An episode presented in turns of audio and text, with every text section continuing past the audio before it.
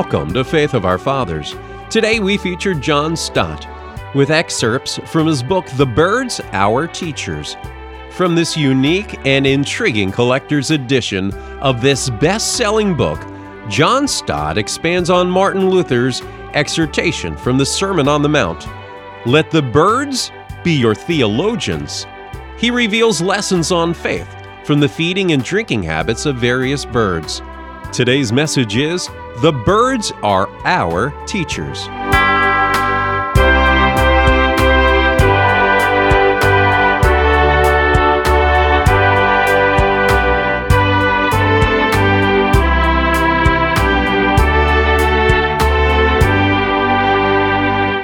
The Birds Our Teachers by John Stott.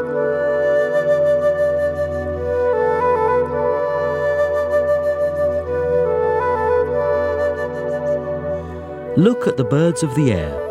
The words of Jesus in the Sermon on the Mount, Matthew 6 26.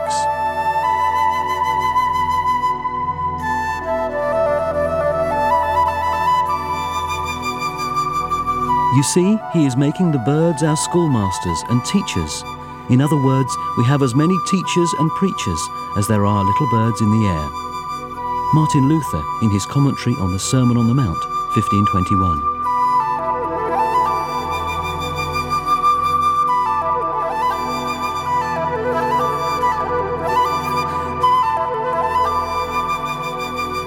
What it is to be man, oh, that we might learn this from the lilies and the birds. So, in accordance with the directions of the Gospel, let us consider seriously the lilies and the birds as teachers and imitate them.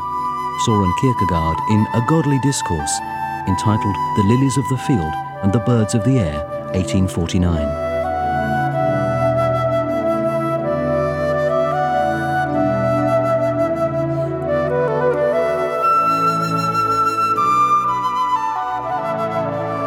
God our Maker teaches more to us than to the beasts of the earth, and makes us wiser than the birds of the air.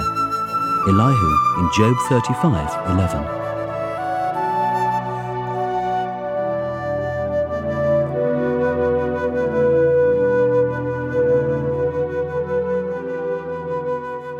It's largely to my father that I owe my commitment to birdwatching.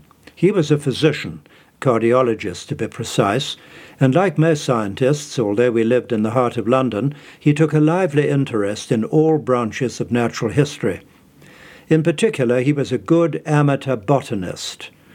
So during the summer holidays, beginning when I was a boy of only five or six years old, he used to take me out for walks in the countryside, telling me to shut my mouth and open my eyes and ears.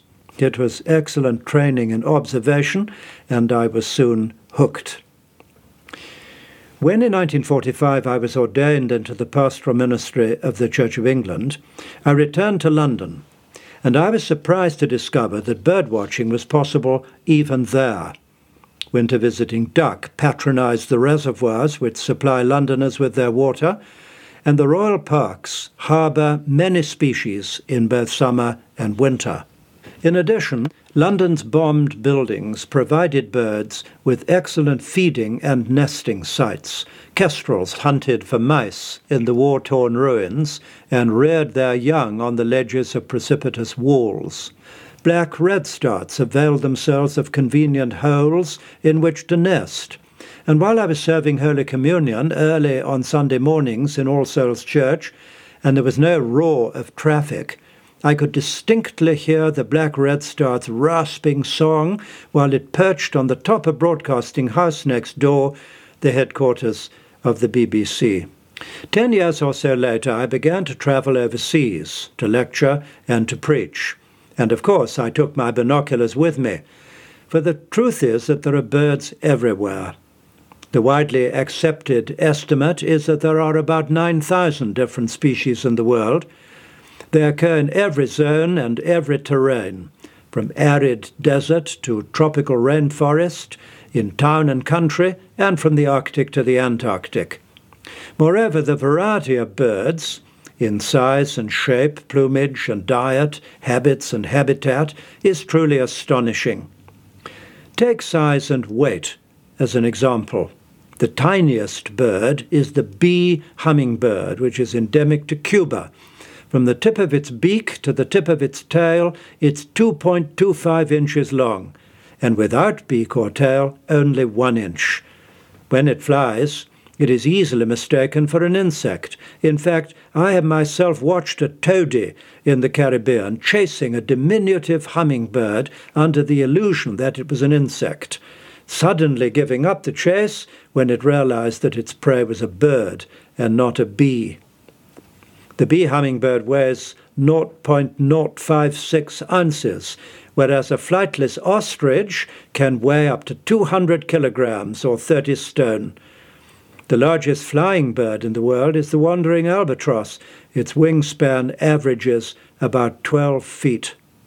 Roger Tory Peterson, who in his prime was the leading American birdwatcher and who died in 1996, claimed after a long lifetime of observing that he'd seen about 4,500 species, just over half. Peter Winter, however, in his book The Adventures of a Birdwatcher, describes his nearly 100 expeditions, which took him to all six continents and led to sightings of 7,208 species. But I believe the record was held by Phoebe Snetzinger, whose tally before she died recently was more than 8,000. For myself, although I've had the privilege of travelling in many countries and habitats, I reckon I've seen only about 2,500 species. At all events, only one person has seen them all, and that, of course, is God Himself, their Creator. Let birds fly above the earth he commanded, across the expanse of the sky. So God created every winged bird according to its kind, and God saw that it was good. Genesis 1, verses 20 and 21. In consequence, God is able to claim, I know all the birds of the air, and the creatures of the field are mine. Psalm 50, verse 11, literally. More than that, since Jesus said that not a single sparrow falls to the ground without the knowledge of God, he must know not only every species of bird, but every individual member of each species as well, and that surely would mean many thousands of millions. It was Jesus Christ himself in the Sermon on the Mount who told us to be bird watchers. Behold the fowls of the air, is how the King James Version renders his command in Matthew 6:26. Translated into basic English, however, his instruction becomes watch birds. So we have the highest possible authority for this activity. Moreover, Jesus meant more than that we should notice them, but the Greek verb employed here means to fix the eyes on or to take a good look at. This will certainly include our study and appreciation of their plumage and behavior. But the Bible tells us that birds have lessons to teach us as well. As a matter of fact, Scripture bids us go beyond birds and includes in our, to include in our interest everything that God has made. Great are the works of the Lord, studied by all who delight in them. Psalm 111, verse 2. And since the works of the Lord refer to his works of both creation and redemption, it seems to me that nature study and Bible study should go together. Many Christians have a good doctrine of redemption, but need a better doctrine of creation. We ought to pursue at least one aspect of natural history. So, over the years, I've been trying to develop a new branch of science, which a friend and I have jocularly called ornitheology, or the theology of birds. It's founded on an important biblical principle, namely that in the beginning God made man, male and female, in his own image, and gave us dominion over the earth and its creatures. Genesis 1, verses 26 to 28. Because we alone among God's creatures bear his image, we are radically different from animals even though we share with them the same dependence on our Creator for our life. But as we are different, Scripture expects us to behave differently. At times we are rebuked for behaving like animals. For example, don't be like the horse or mule, which have no understanding. Psalm 32, verse 9. At other times, Scripture chides us because animals do better by instinct than we do by choice. For example, go to the ant, you sluggard, consider its ways and be wise. Proverbs 6, verse 6. Martin Luther, in his fine exposition of the Sermon on the Mount, became quite lyrical when he commented on Jesus' teaching about the birds. He wrote as following You see, he is making the birds our schoolmasters and teachers. It is a great and abiding disgrace to us that in the gospel a helpless sparrow should become a theologian and a preacher to the wisest of men. We have as many teachers and preachers as there are little birds in the air. Their living example is an embarrassment to us. Whenever you listen to a nightingale, therefore, you are listening to an excellent preacher. It is as if he were saying, I prefer to be in the Lord's kitchen. He has made heaven and earth, and he himself is the cook and the host. Every day he feeds and nourishes innumerable little birds out of his hand.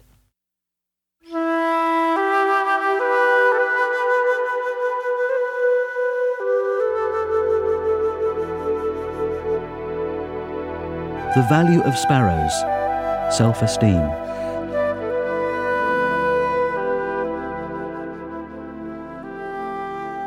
One of the most crucial elements in human maturity is the development of a proper self esteem. Some people have an inflated view of their own importance, while others have crippling inferiority feelings. In place of both extremes, having too high or too low a self regard, we need to think of ourselves, the Apostle Paul wrote, with sober judgment. Romans 12, verse 3. And in order to do this, we need to remember who we are according to Scripture. On the one hand, we have dignity as human beings made in the image of God, and on the other, a certain depravity as sinners under the judgment of God. We are the products both of the creation and of the fall, and this is the paradox of our humanness. Of the two unbalanced extremes, feelings of superiority and inferiority, the second may well be the commoner today. There are many people who feel unwanted and unloved and consider themselves to be worthless. So it is exceedingly important that Jesus spoke of our value as human beings and compared and contrasted it with the value of sparrows. Don't be afraid, he said. You are worth more than many sparrows. Matthew 10, verse 31, and Luke 12, verse 7. Jesus deliberately chose the most insignificant little creature he could think of, and then argued from the lesser to the greater.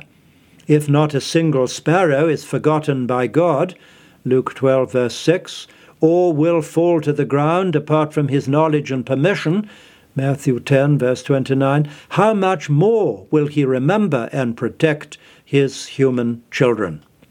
This assurance grows when we recall that sparrows have a poor reputation and are often regarded as useless and disposable. To begin with, they may be the commonest and most widely distributed of all land birds. Passer domesticus, the so called English house sparrow, is to be found everywhere. Native to Europe, Africa, and Asia, it was introduced during the early part of the 19th century to Australia and New Zealand, and in 1850 to the United States, in the hope that it would eradicate a plague of tree stripping caterpillars. Some scholars place house sparrows in a family of their own, the Passeridae. Others regard them as belonging to the family of weavers, the Ploceidae, whereas the sparrows of the United States, such as the song sparrow, the chipping sparrow, the swamp sparrow, belong to the buntings, Emberizidae. Now, these two families together amount to nearly 700 species and constitute the largest of all bird groups. The universality of house sparrows is due mainly to their adaptability. They eat anything and they nest everywhere. As for their diet, although they are mainly seed eaters, they will in fact consume everything edible. As for their nesting sites, any hole or niche will do. In my home city of London, they've been impertinent enough to nest 165 feet high on Nelson's column in Trafalgar Square, on the Victoria Tower of the Houses of Parliament, in the right arm of the Duke of Wellington's statue, entry through a hole in one of his fingers, and even in the mouth of one of Trafalgar Square's bronze lions.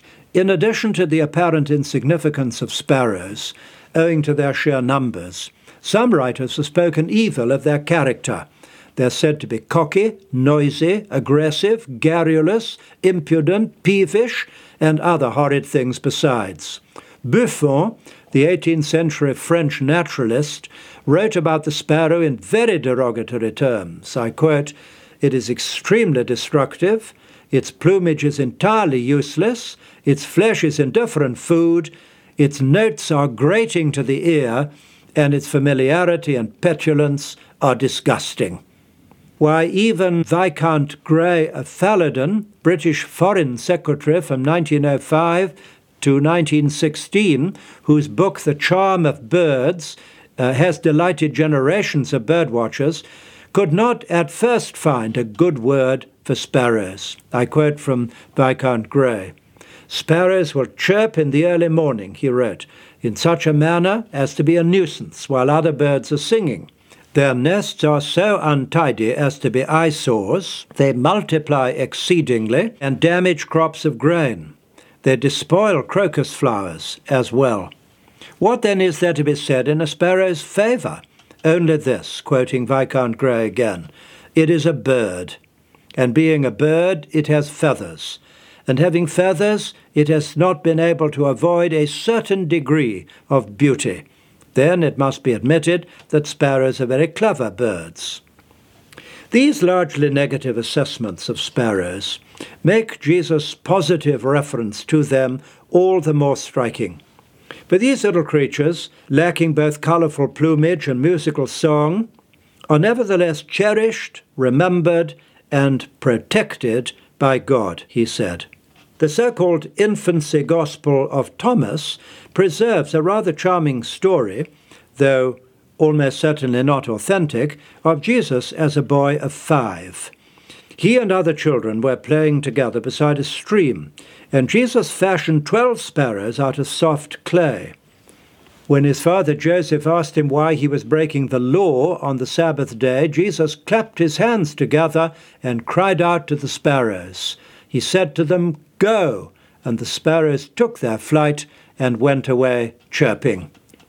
In contrast to this apocryphal story, what Jesus is recorded in the canonical Gospels of Matthew and Luke as having said about sparrows is certainly authentic. According to Matthew, he asked whether two sparrows were not sold for a penny. Matthew 10:29. According to Luke, his question was whether five sparrows were not sold for two pennies. Luke 12, verse 6.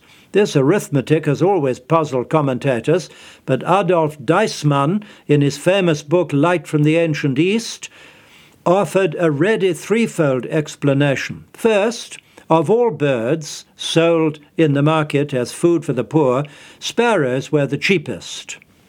Secondly, they were sold either by the pair or in fives. Thirdly, the market price in the time of Jesus was a penny a pair, and as a reduction for quantity, two pennies for five. Poor, miserable little creatures, fluttering there, such numbers of them in the vendors' cages. A great many can be had for a very small sum, so trifling is their value. And yet each one of them was loved by the Heavenly Father. How much more will God care for man whose soul is worth more than the whole world. End of the Deissmann quotation. Mrs. Clare Kipps has described in her little book entitled Sold for a Farthing the remarkable relationship which she established during World War II with a little foundling cock sparrow whom she called Clarence. Clarence had extraordinary gifts as both an actor and a musician, and developed an entirely uncharacteristic capacity for song. When he was approaching death at the age of 12, Clare Kipps wrote, We are assured on the highest authority, and in no uncertain language, that no sparrow falls without the knowledge of the Father of love. I have confidence that mine will not be an exception. And so it proved to be. Clarence died on August the 23rd, 1952, four months after the book had been published. He was courageous, intelligent, and apparently conscious to the end, she said. The cause of death, extreme old age. It was in 1967, when she was an athletic teenager, that Joni Eareckson Tada broke her neck in a diving accident in Chesapeake Bay. It left her totally and permanently paralyzed. And after 25 years in a wheelchair, she began to have health problems and had to go back to bed. Hoping to cheer her up, her husband, Ken, hung a bird feeder outside her window. At first she envied the birds their freedom, but then she remembered what Jesus had said about sparrows. She wrote, I glanced at the bird feeder and smiled. I could understand Jesus noticing an eagle, but a scrappy sparrow? They're a dime a dozen. Jesus said so himself. Yet from thousands of bird species, the Lord chose the most insignificant, least noticed, scruffiest bird of all, a pint sized thing that even dedicated bird watchers ignore. That thought alone calmed my fears. I felt significant and noticed. If the great God of heaven concerns himself with a ragtag little sparrow clinging to the bird feeder outside my window, he cares about you. As Civilla D. Martin's old fashioned American lyric puts it, His eye is on the sparrow, and I know he watches me. I return at the end of this chapter to where it began, namely the question of self esteem. The only way to develop a true sense of self worth is to come to recognize our value to God. Jesus declared, on the one hand, that not a single sparrow is forgotten by God, and on the other, that we are worth more than many sparrows. It is an a fortiori, or how much more argument, that if God cares for sparrows, which in some ways, as we have seen, are the most insignificant of all birds, how much more does he care about us? Indeed, he has proved his love for us in the cross of Christ. As Archbishop William Temple once put it, my worth is what I'm worth to God, and that is a marvelous great deal, for Christ died for me.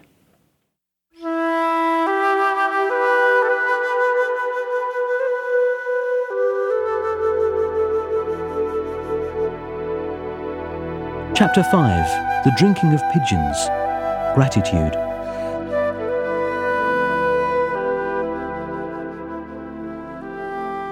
It may come as a surprise to my readers to learn that birds can teach us gratitude, but it is so.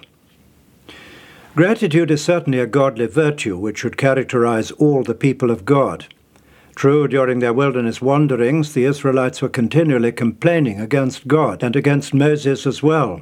Yet, in the later liturgical worship of the temple, one of the commonest refrains was, O give thanks to the Lord, for he is good, with the congregational response, For his love endures forever. Individual Israelites also learned to encourage themselves to give God praise and thanksgiving, indeed to thank him with all their being for all his benefits. Psalm 103, verses 1 and 2. If that was the case in Old Testament days, how much more should it be so for New Testament Christians? During his public ministry, when Jesus healed ten men suffering from leprosy, he expressed astonishment that only one of them came back to give thanks. If we've even tasted the grace of God, gratitude should rise spontaneously within us. So when Paul prayed for his Colossian friends, he included the petition that they might be joyfully giving thanks to the Father for their salvation. Colossians 1, verses 11 and 12. Yes, and for other blessings too. In the 1662 Anglican prayer book, the beautifully worded General Thanksgiving expresses our gratitude to God, quote, for our creation, preservation, and all the blessings of this life, but above all for God's inestimable love in the redemption of the world by our Lord Jesus Christ, And we thank Him too for the means of grace and for the hope of glory. But what has all this to do with birds? Let me tell you. Come with me in your imagination to the country of Ghana on the coast of West Africa. All Africans love proverbs and the pithy truths which they contain.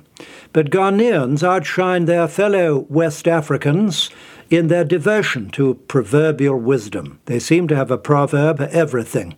And when I was there a few years ago, I began to make a collection of them. They have an excellent proverb on gratitude, and this is where birds come into the picture. Even the chicken, when it drinks, lifts its head to heaven to thank God for the water. Behind this proverb lies the observation that not only chickens, but all birds drink by gravity. That is, they dip their beak in the water, take and hold a sip of it, and then lift their heads high in the air until the water trickles down their throat. Of course, they are not literally thanking God for the water, but they look as if they are, and Ghanaians have turned their action into a parable. Did I say that all birds drink in this way by gravity? I did, but I was wrong. The class Aves, birds, is divided into 27 orders, and all of them practice trickle down drinking except one, namely the Columbiformes, to which the 250 or so pigeons and doves of the world belong.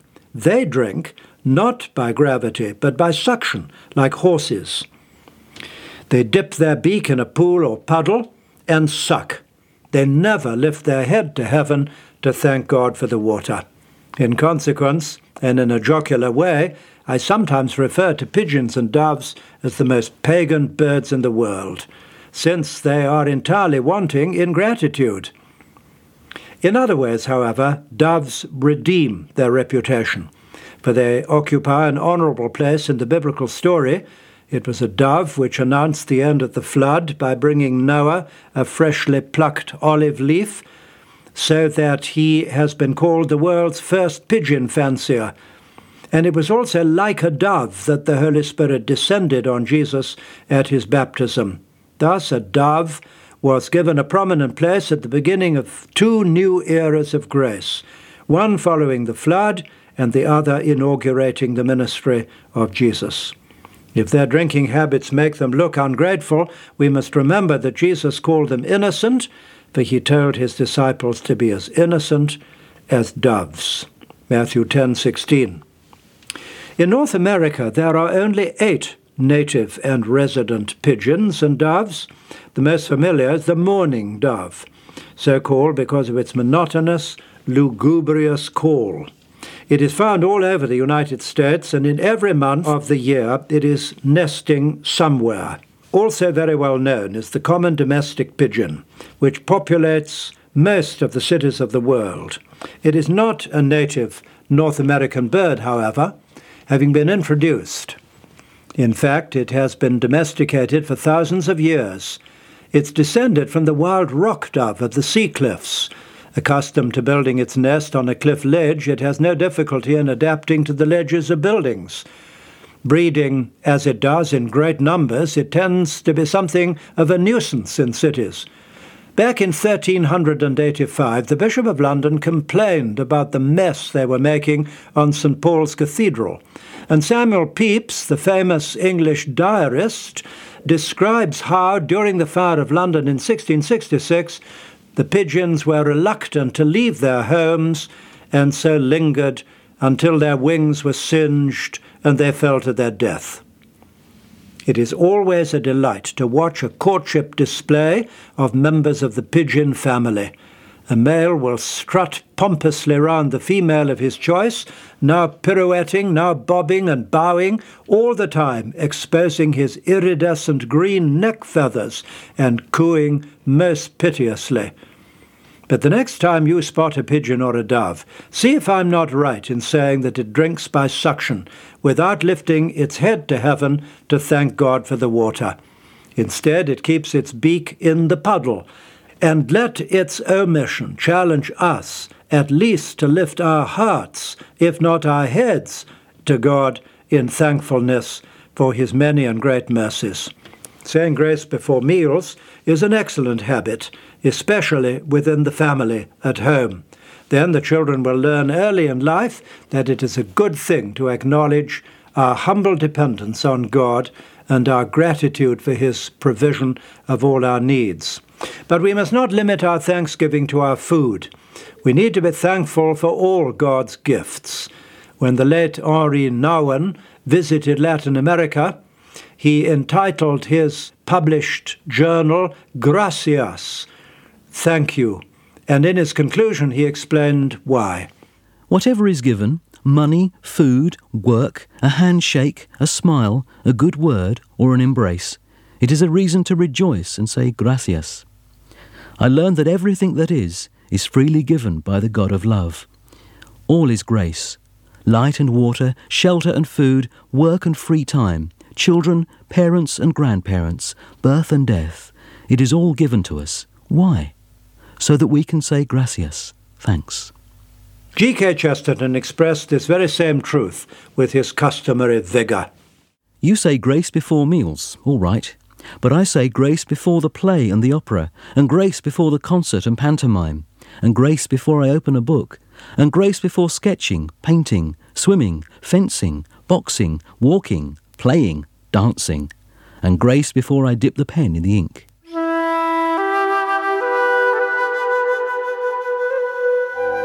Conclusion Psalm 103 and Psalm 104 make a significant pair. Both are invitations to worship, and both begin and end with the same formula Praise the Lord, O my soul. But Psalm 103 celebrates the goodness of God in salvation, forgiving our sins and keeping his covenant, whereas Psalm 104 celebrates the greatness of God in creation, establishing heaven, earth, and sea, and sustaining their creatures with life and food. In his rehearsal of wildlife in Psalm 104, the psalmist twice makes an honourable mention of the birds of the air. He refers to their main activities, singing and nesting, and he relates them to the Lord's well watered trees. The birds of the air nest by the waters, they sing among the branches. There, that is, in the trees, the birds make their nests. The stork has its home in the pine trees. Here, then, is an early allusion to ecology, that is, to living creatures in their natural environment. God both plants and waters the trees, the birds both sing and nest in them. Indeed, all creatures are dependent on their environment, and loss of habitat is the major cause of loss of species. It was Jeremiah in the 7th century BC who foretold the evils of habitat destruction. He combined the roles of patriot and prophet, and it caused him great anguish. He was torn between his patriotic love for his own country and his prophetic warning of God's coming judgment on it. If the people stubbornly maintained their refusal to repent, he cried, the Babylonian army would invade from the north and would devastate the land. Four times he repeated his statement, I looked. He looked at the earth and the heavens.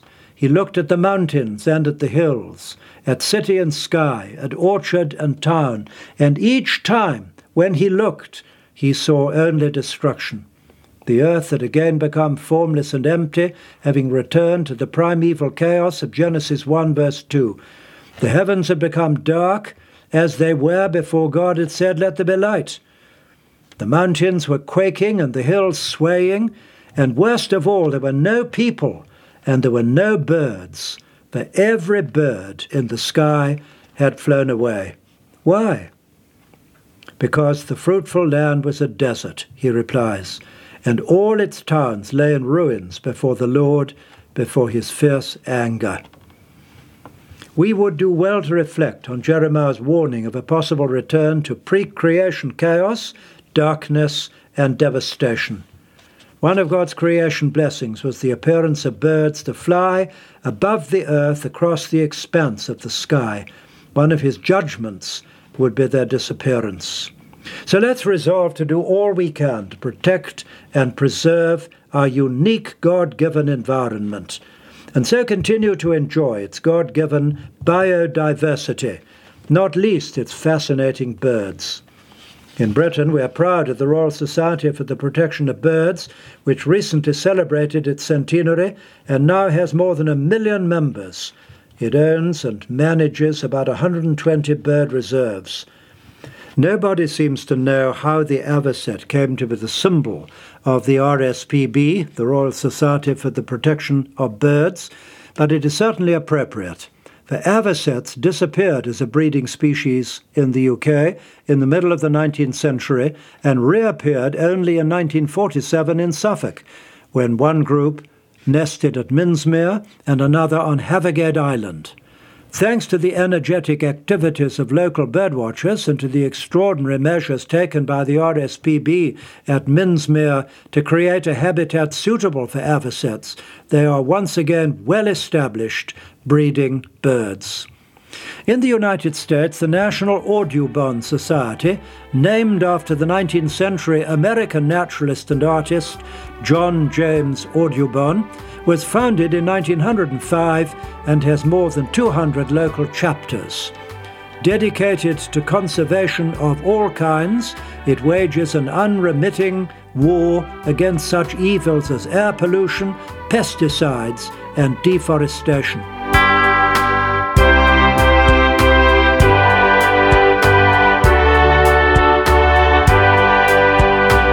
You've been listening to John Stott. Listen to Faith of Our Fathers each Sunday to hear more great 20th century preachers.